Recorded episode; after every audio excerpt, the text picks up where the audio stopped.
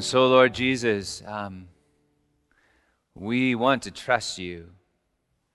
Scripture says that the substance belongs to you. And I've wondered what that means, and I think maybe it's the substance of everything. And so, God, we kind of come here today like shadows, like empty places spread throughout this room, and I know more uh, watching online later.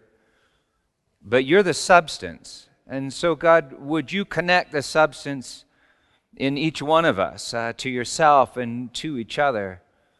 Uh, would you be glorified in us, Lord God? And would you cause us to um, give you the glory, for it all belongs to you? Help us to see, Lord God, who it is that you are and who we are. We pray that you would help us to preach. And we pray it in Jesus' name. Amen. We're dreaming? You're actually in the middle of the workshop right now, sleeping. This is your first lesson in shared dreaming. Stay calm.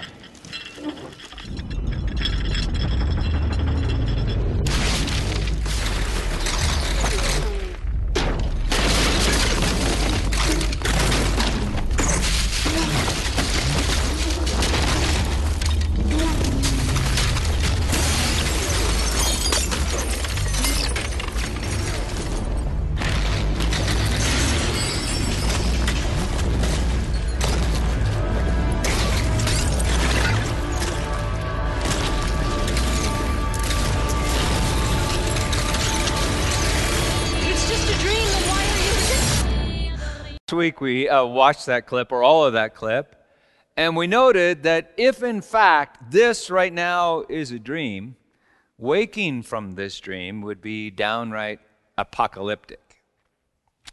To be or not to be, wrote William Shakespeare in, in Hamlet. To die, to sleep, to sleep, perchance to dream, oh, there's the rub. For in that sleep of death, what dreams may come. Last week we saw that uh, Paul seems to think we're already dead, and we're already sleeping, and we're already dreaming. Dreaming, actually, that we might not be. We ended the sermon last time with this, with this picture two people holding hands and jumping from the World Trade Center on 9 11. The apocalypse is not that the planes would fly into those towers, not that the towers would crumble to the ground. The apocalypse is that these two people would choose to hold hands. That is, that as the world that we have constructed tumbles to the ground, faith, hope, and love would remain. That's the apocalypse at hand, the kingdom of God at, at hand. Then I summed up the message by doing this. This is who you think you are.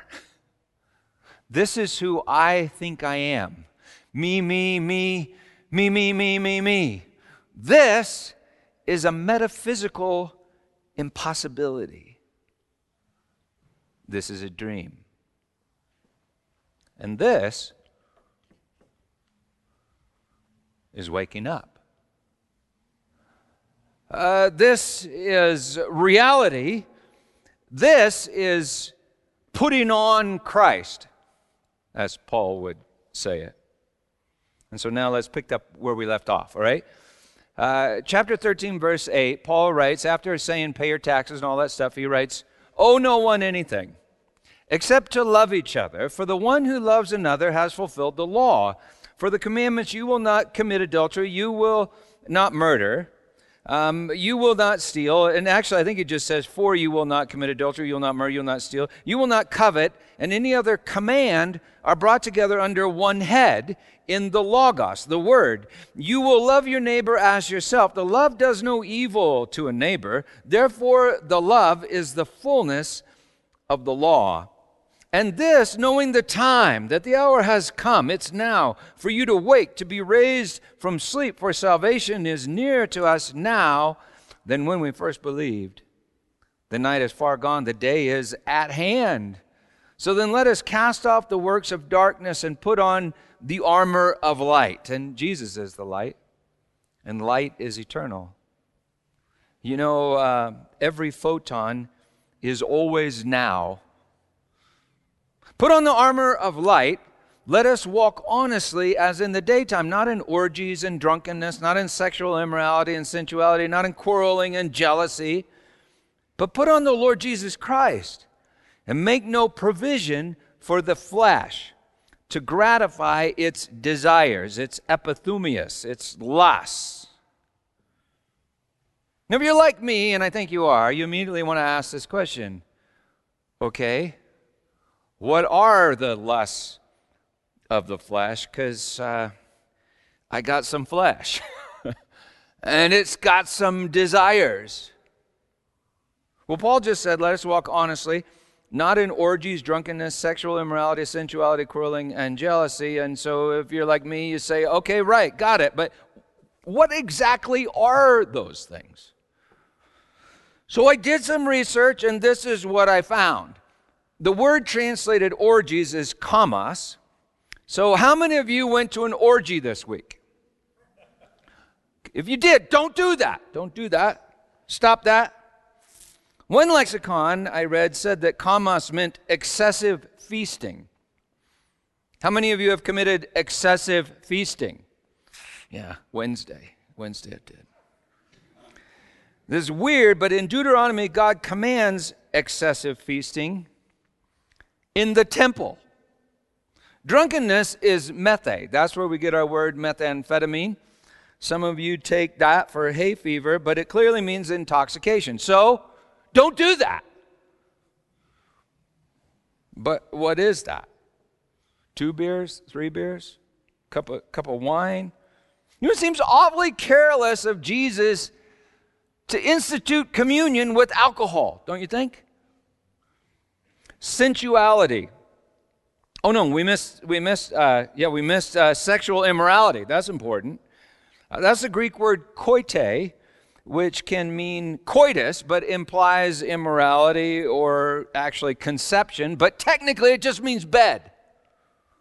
Coitus is the first commandment in the Bible.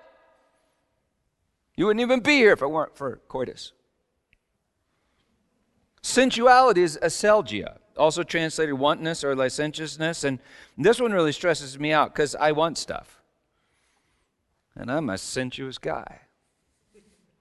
I got five senses and I use them on a daily basis. Quarreling is eris, that means debate. Didn't Paul do some debating? Jealousy is zelos, most often translated zeal in the King James. Paul tells us that uh, the Corinthians that he has a divine zeal for them. John tells us that zeal for God's house consumed Jesus. So you see, that's all kind of confusing. And so we say, Pastor, I need I need more knowledge of good and evil if I'm supposed to say no to the lusts of the flesh. When I was a youth pastor, all the parents were always on my back to get me to tell their horny teenagers about sexual immorality, to teach them what that was as if they knew what, what, what, what they meant was Peter, draw some lines and tell kids when to say no. The liberal youth pastors got together and drew um, the line here and said, Well, after three months of dating, it might be okay to touch your girlfriend anywhere outside that shaded area. The conservative evangelical youth pastors usually said, Nope, if you love Jesus, you have to draw the line here. And don't you even think about what's in the shaded area. That's called the lust of the flesh. Now think super, super, think hard about not thinking about the other side of that line. And then the super committed, like Jesus, hardcore youth pastor said, Nope, we draw the lines here. This is basically a burqa, and enforcing these lines is called Sharia law. And I'm not convinced that it will make you righteous, but it will make you lust for wrists and ankles. So, what, so what are we saying? that there should be no lines. That's what some people call antinomianism. That basically means no laws. And these folks also often form like communes and have a bunch of orgies, indulge in every form of sensuality and intoxication. And then, if they don't die, they grow absolutely miserable and convert to fundamentalist Christianity, or even better, Islam. And yet, if all you do is make laws in an effort to justify yourself, what are you doing? You're just taking more fruit from the tree of the knowledge of good and evil and damning yourself to outer darkness like that old Pharisee, the Rabbi Saul. And this is the problem of ethics where to draw the lines. And that's what the governing authorities want you to do on Tuesday join their team and agree to their lines. That's called legislation. Republicans draw them in one place, Democrats draw them in another place. Legislation and adjudication. That's how you judge whether or not someone has crossed the line. Legislation, adjudication, and execution. That's how you enforce judgments upon those um, that have crossed the line, what to do about it when, in fact, someone has crossed it. We tend to call that justice. And we define that as making people pay. And now we need to own up to this fact. The institutional church has been a powerful governing authority ever since about 325 AD. And ever since Adam and Eve took fruit from the tree, folks have been crossing lines and then trying to pay.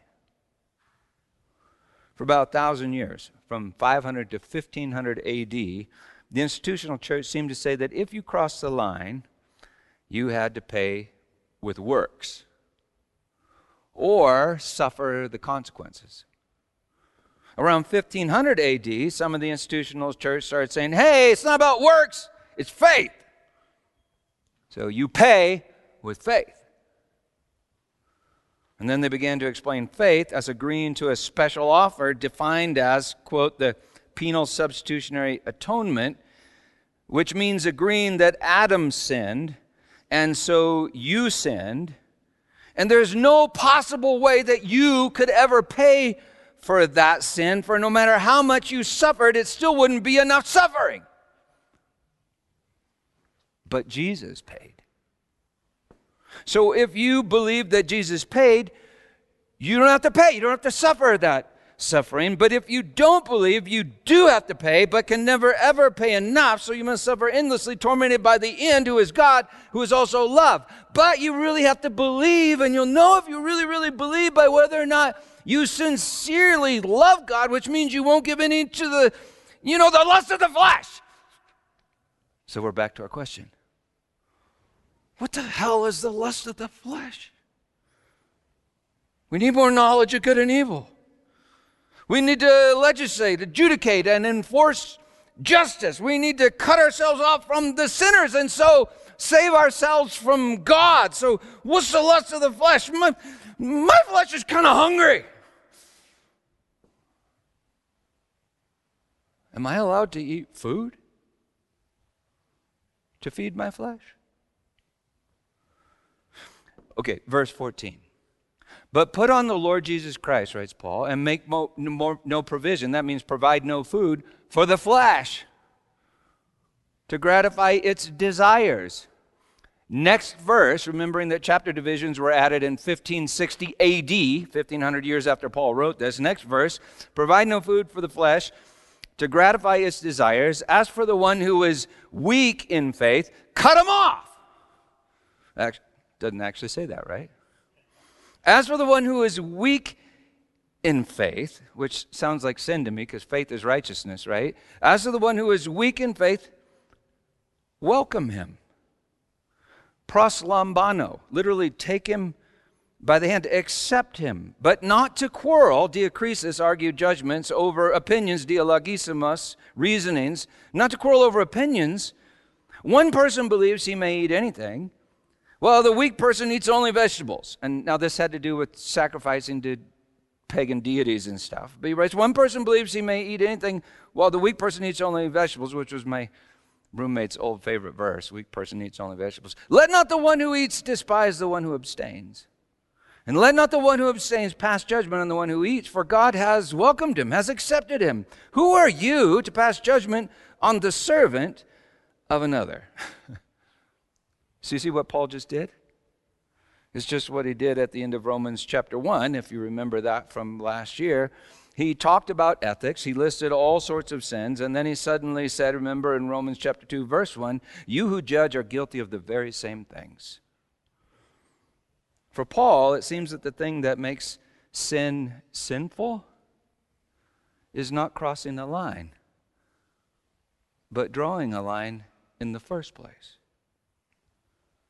1 Corinthians 15, at the end of an utterly revolutionary chapter, he writes this The sting of death is sin. The power of sin, the thing that makes sin so sinful, the power of sin is the law. Now, this is an utterly remarkable statement from an old rabbi, like an old Pharisee, like Saul of Tarsus. And he's not rejecting the law, but he's seen something that utterly transforms the meaning of all law. He's not denying some sort of experience of rejection, some type of rejection, but under all the temporal rejection, he sees an eternal election.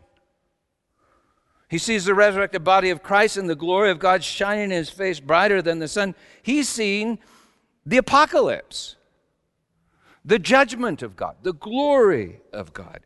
We were just asking, what does it mean to feed the flesh? And his answer doesn't have anything to do with what you eat or what you don't eat, but it has everything to do with judging people for what they do eat or don't eat. The lust of the flesh is to legislate, adjudicate, and execute justice, or your understanding of justice. The, the lust of the flesh is to judge and not be judged but to go back to sleep. The lust of the flesh is to dream that you are your own creator, savior, and redeemer. It's to dream that you can justify yourself with your judgments. To the Colossians, Paul wrote this. Listen closely to this. Why do you submit to regulations, Colossians? Do not handle, do not taste, do not touch. These indeed have the appearance of wisdom in promoting self made religion and severity to the body, but they're of no value in stopping the indulgence of the flesh. And now, here in the book of Romans, he seems to be saying not only are regulations of no value in stopping the indulgence of the flesh, they actually are the indulgence of the flesh. The flesh desires to judge others and so protect itself from judgment.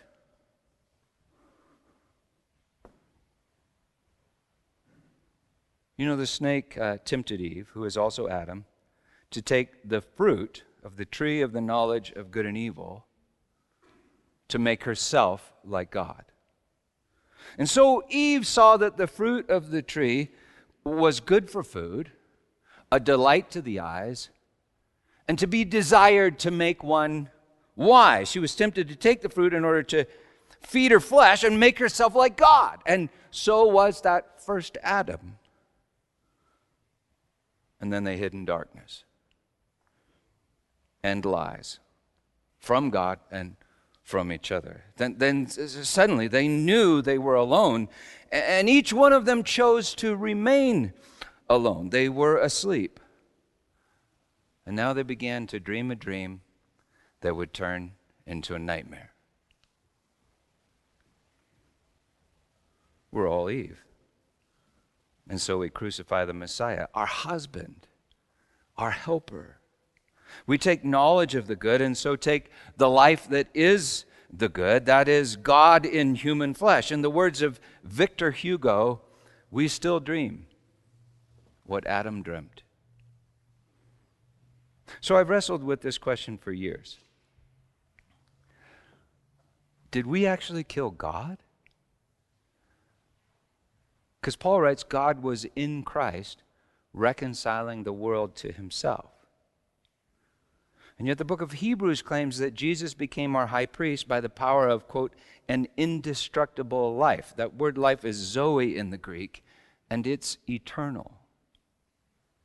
And yet the English word life is also used to translate the Greek word psyche, and that's not necessarily eternal.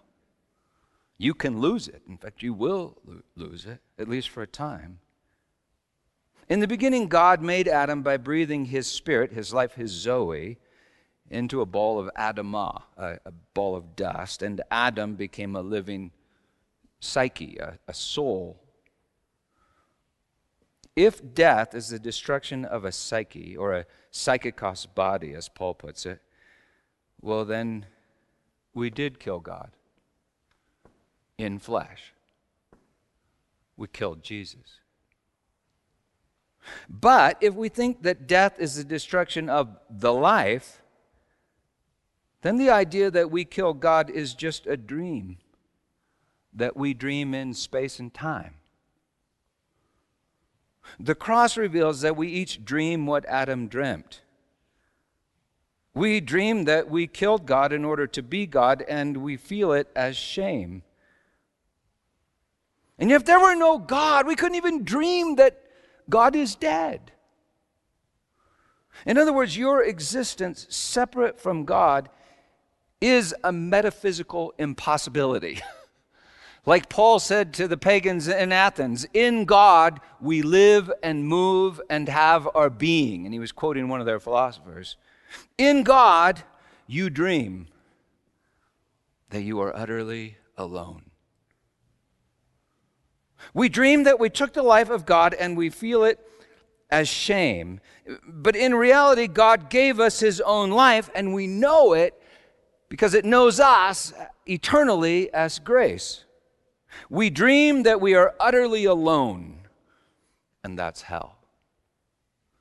We wake to the eternal communion that is heaven. But anyway, right now, hold that thought. Right now, I just hope that you would see that the problem with the flesh is not that, well, it's not that you would enjoy sex. Heaven is described as a honeymoon in Scripture. The problem with the flesh is not that you would enjoy pizza. Heaven is described as endless feasting in, in, in, the scriptures. It's not that you enjoy pizza, it's that you only enjoy your own pizza. Your flesh only feels its own hunger. Your flesh only feels its own satisfaction. The problem with flesh is not that it lusts, but that it lusts to be alone, which means it lusts for death and it lusts for non being. And yet it cannot take its own life, or the life that's trapped alone in the flesh is eternal. And now I'd just like to point out that Jesus lusted. Luke chapter 22, verse 15. When the hour had come, when it was now, Jesus said this literally In lust I have lusted, or in desire I have desired. The same word, desire and lust. I have earnestly desired, is how the ESV translates it, or I have earnestly lusted, epithumias. In lust I have lusted to eat this Passover with you. Then Jesus broke the bread, which is his body, poured the wine, which is his blood, and the breath, the spirit, the life, the Zoe, is in the blood. Our flesh lusts to be alone, and the Spirit of Jesus lusts for communion. Our flesh lusts for non being. That is, I am not. And the Spirit of Jesus lusts for the very being of God, the communion that is God. God is love, three persons, one substance in the dance called life. The lust of the flesh is to judge and not be judged and go back to sleep.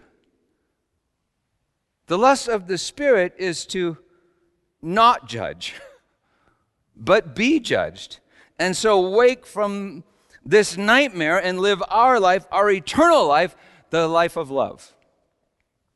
So making wrongs right is most definitely not about not crossing lines, it's about waking to a new desire. Not to just take, but to give, to give life even as you take life, a desire to lose your life and find it, a desire to present yourself a a sacrifice to God at the temple that is your neighbor. It's all about a new heart that bleeds a new desire, an eternal desire. Chapter 1 of Romans, Paul talked, remember about wrong and right? And then he revealed that we're all wrong, all dead, all asleep. Then for 10 chapters, he revealed the one who is right And now he reveals how we become right, and it's not ethics. Or you could say it's a new ethic. And You call it waking up. So let's just read our text again. Okay, ready? Romans 13 8. Owe no one anything except love. Now, that's quite a statement because he just said pay your taxes, do all that stuff, you know, and then he says, yet you don't owe anyone anything except love. Owe no one anything. Does that include God? Owe no one anything except love. Owe God nothing but love. What is love? In 1 Corinthians 13, Paul tells us love bears all things, believes all things, hopes. Who does this? Love bears all things, believes all things, hopes all things, endures all things. Love never ends. 1 John, John tells us that God is love. So, real love, I mean, you think that one through, real love must be God. Love is not simply a thing, then, in space and time. Love is the foundation of all space and time. Love is not a commodity that can be, you know, possessed like a, a thing or consumed like a, a hot dog. Love is the, the one thing that possesses all things that's not really even a thing. You can't store love in a barn in order to use it, it later. Love is I am that I am, who is always now. At the tree, we took the life of love, which is the life of God. And now the thing that we owe to God is God. So, how could we possibly pay? If I imagine that I'm separate from God and just took the life of God, I could never ever pay God. God? Why? Well, because I just killed God and became my own God, forever alone in the kingdom of I am not.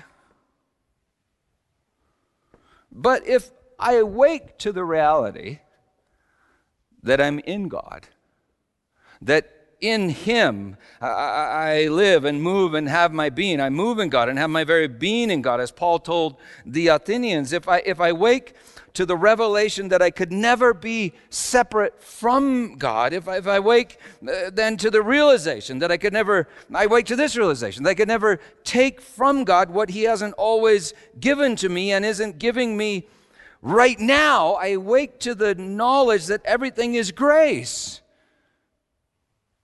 And grace is the good. So I wake to the knowledge of the good and I begin to live the life of love. I, I pay what I owe and I have no interest in evil. I, in other words, I bleed the blood. Even as I receive the blood, the life who is Jesus. The life circulates through the whole body. You know, we sing that song, Jesus paid it all, all to him I owe. And lo and behold, he is the thing I owe. And the very thing I pay. For he pays it in me and through me and even as me. He's love in me, bearing me, believing in me, hoping in and for me, enduring this nightmare that I uh, call me, and yet giving me a new me, and always with with me. Faith, hope, and love in me is Christ in me, having descended into my dreams to wake me from my nightmare. My nightmare in time is that I take what God has not given. And the reality of eternity is that God has always given anything I take, in particular, me, my life. Before he took his life on the tree in the garden, he gave his life as communion at dinner the night before. He always commands love, for he constantly gives loves, love. It, it, it's what's the lust of his spirit? The spirit of love, the spirit of God. So wake up, sleepyhead, and pay what you owe. That's my point. Imagine if one of my sons came to me and said this Reverend Hiett, there's a tractor trailer out in front of the house, and in it is 800 pounds of macaroni and cheese. 2,000 pepperoni pizzas, 47 cheese pizzas, and like two or three mushroom pizzas. 347 movie tickets, 947 diapers, 346 band aids, etc., etc., etc. $80,000 accumulated rent, $5,000 for gas, and now we're even. Justice is satisfied, and you can leave me alone. Oh, that would be far, far worse than paying nothing. That would literally be the abomination of desolation having set itself up in the temple of my son's soul. And so, what do I desire? Well, I earnestly desire. I, I desire my own love returning to me as a word, riding the Spirit exhaled, exhaled from my son's lungs as he says, Dad, Abba, thanks. I love you. Absolutely everything else is chaff and hay and stubble. owe no one anything except to love them. Your Father is love. He resides in you and in the temple that is your neighbor. The life in you is the life of love in you. He doesn't simply belong to you. And the life in your neighbor is the life of love in your neighbor. He doesn't simply belong to them, but you both belong to him. You both belong to God. Until you believe it, you feed the flesh. That is a dream that turns into a nightmare that some call hell. But when you believe, well, then you believe that your flesh is his flesh, the very body of Christ. And when all are one and one is all, you, well, you feel no pain and you experience it as pleasure, and that's heaven. That's God's dream. And God's dreams are no mere dream. That's reality.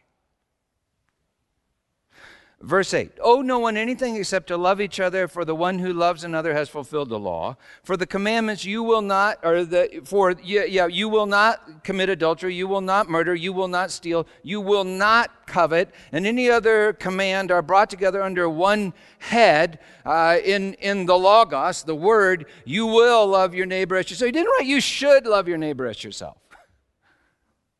You can check the Greek on all of this. Simple future tense. He said, You will love your neighbor as yourself. You see, the command isn't a threat, it's a creative command. It's a prophecy, for it is a reality in eternity, which is where we are when we're awake. You will love your neighbor as yourself, or your neighbor is yourself, because Paul wrote in the last chapter, We, though many, are one body in Christ.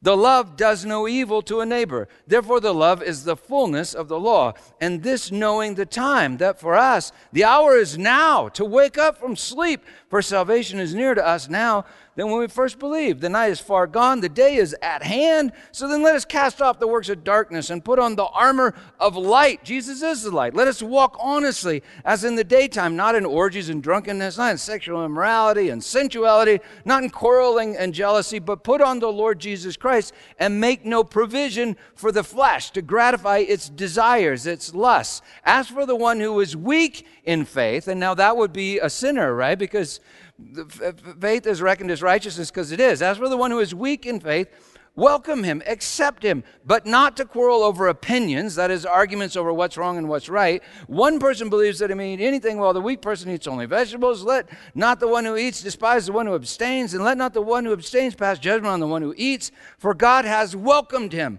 accepted him. Who are you to pass judgment on the servant of another? It is before his own master that he stands or falls, and he will be upheld. Literally, he will be made to stand. He will be made to stand, for the Lord is able. Some people say this is impossible. The Lord is able to make him stand. So, back to the ethics. What is right, and how do we do what's right and encourage other people to do what's right? Well, we don't judge our neighbor because they've already been judged. And just our knowledge of that fact is the judgment. In other words, we welcome them. Our neighbor will stand, for our neighbor will be made to stand, for the Lord is able to make him stand. So we don't reject him, we accept him. And just that fact is judgment on his judgment that he is alone. And it's the dream that he is alone that feeds his flesh and feeds your flesh. So don't reject the sinner, accept the sinner, and you'll be conquering the sin. Don't reject the dreamer, accept the dreamer, and you'll be rejecting the dream that the dreamer is dreaming that he is alone. And it's out of our dreams, the dreams of a lonely heart, that flows all manner of wickedness. You know, if you come to me depressed, I can judge you and tell you that's bad. Don't be depressed. Or I can be depressed with you. I can weep with the one who weeps, and before long will stop weeping. You can come to me feeling sorry for yourself. And I can just tell you not to feel sorry for yourself, and you will feel sorrier for yourself. Or I can feel sorry for yourself with you, while you feel sorry for myself with me, and soon neither of us will be sorry. You can come to me feeling lonely, and I can tell you not to feel lonely, in which case you'll feel even more lonely, or I can feel lonely with you. And feeling lonely together, we'll suddenly realize hey, neither one of us is alone. You can come to me feeling rejected. You know, I think everyone came to Jesus feeling rejected, except those who thought they were accepted because they had rejected somebody else.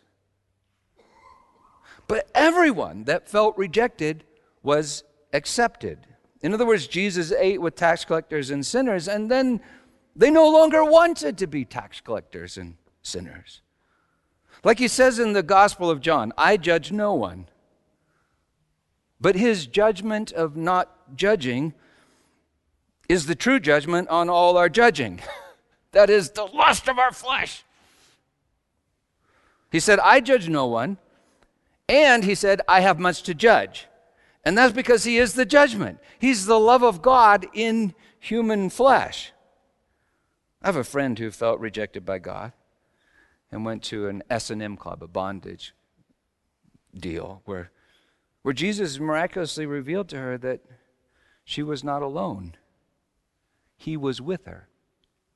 I have another friend who almost drank herself to death. And in the emergency room, Jesus revealed that she was not alone. He, he was with her. Have another friend who felt so tired and alone. He went to this seedy old X rated theater years ago in San Francisco. And sitting next to him, he saw Jesus with him. And then together they got up and left the theater. I've really struggled with feelings of rejection. And so, sex and drugs and depression and self loathing are all very tempting places to hide. But time and time again, Jesus has shown me that He's rejected with me. And you see, rejected with Him, I could not be more accepted by God, and eventually by every one of my neighbors.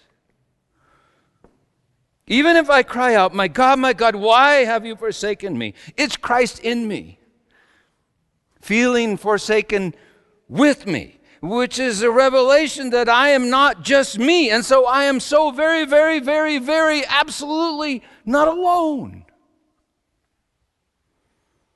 Jesus descends into every nightmare.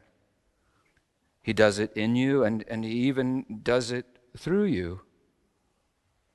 And uh, for you through your neighbor. May 11th, 1935. Bill Wilson had been sober for six months.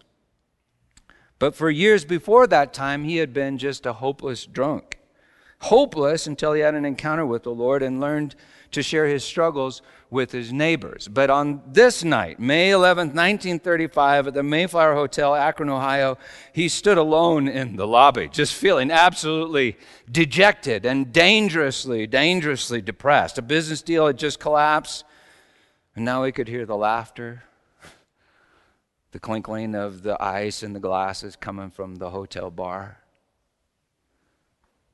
As he turned toward the bar, he thought to himself, I need a drink. And then suddenly he had another thought. It stopped him in his tracks. No, I don't need a drink. I need another alcoholic. So he found a phone, made some calls, found, found an alcoholic, an anonymous alcoholic named Bob Dr. Bob, who didn't believe it would do any good, but agreed to meet for 15 minutes because he kept bugging him. They talked for five hours, and then together they founded Alcoholics Anonymous. At an AA meeting, there are no professionals that judge people in and out. There are no professionals that judge people the success and the failure. Instead, alcoholics, whether anonymous alcoholics, they just welcome each other and then try to be honest. Each person stands up, says their name, and confesses their addiction. So I'd say, for instance, my name is Peter, and I'm an alcoholic. I'm addicted to alcohol. As you know, AA has been the most successful program, if you can even call it a program, most successful program by far in freeing alcoholics from their addiction, alcohol addiction. At church, maybe we ought to all stand up and just say something like this My name is Peter, and I'm a sinner. What I mean is, I'm addicted to my ego. I think I'm God, and you're not.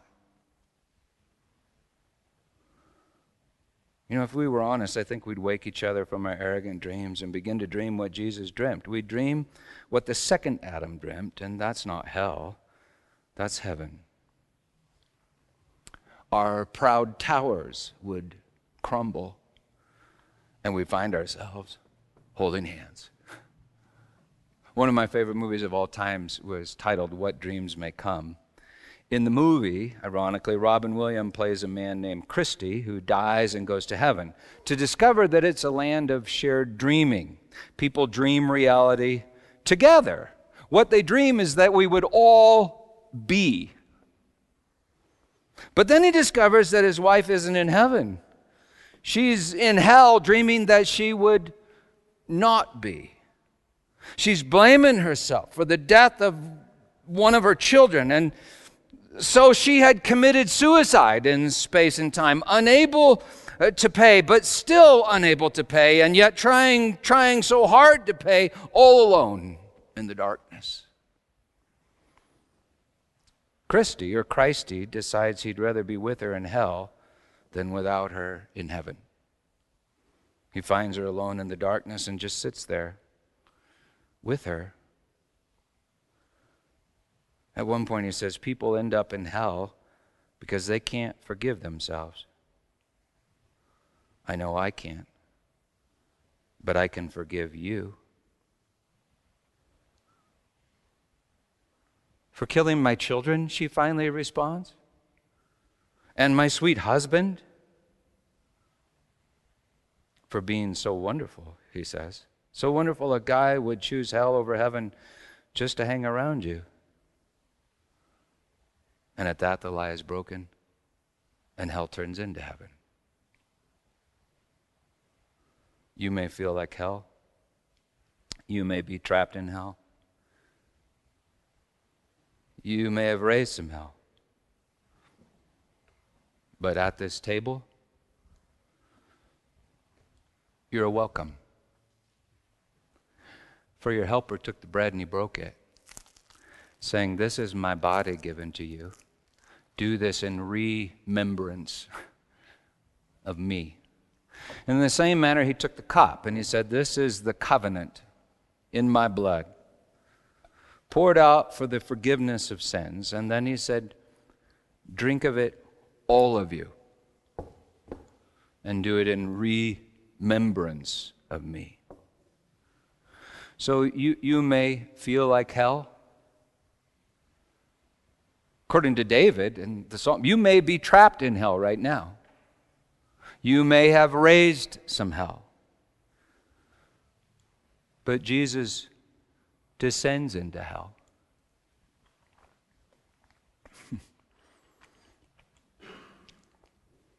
Just to be with you. And that's how hell becomes heaven. So pray with me.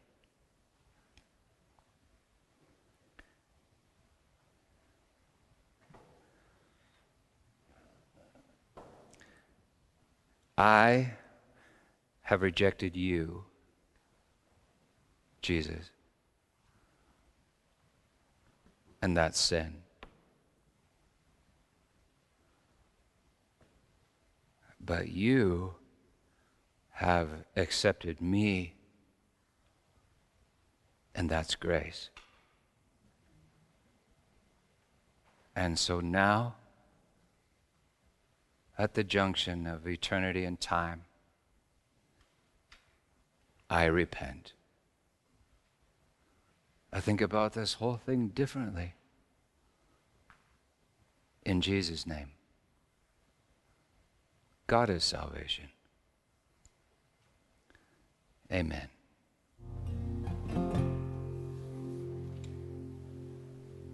So, pay what you owe, sleepyhead. now let me ask you a question. What happens if you don't pay what you owe? What should be the punishment? That you never, ever, ever, ever pay what you owe? When you, what you owe is the one that would never leave you behind. Because if you don't pay what you owe, you're holding him captive in the darkness with you. Well, that's ridiculous. The punishment is that you will love as you have been loved. This is, this is how Paul puts it. This comes, this comes up next. This is your punishment. We will all stand before the judgment seat of God. For it is written, and now he quotes Isaiah As I live, says the Lord, every knee shall bow to me, and every tongue shall give praise to God. So then each of us will give an account of himself to God. I'll cash in my old self, get a new one. In fact, I've already got him, and he's growing. He's the one that was singing those songs a minute ago. I will build my life upon your love. It is a sure foundation. Uh, and then what's that next line? I will put I will put my trust in you alone. Now who's singing? Because love trusts all things. Love bears all things. Love endures all things. So who am I? I can't make myself God. And yet, lo and behold, in some incredible way, God makes me Himself. God was singing to God through me and through you. wow. How could you escape such a great salvation? You can't. So, in Jesus' name, believe the gospel. Amen.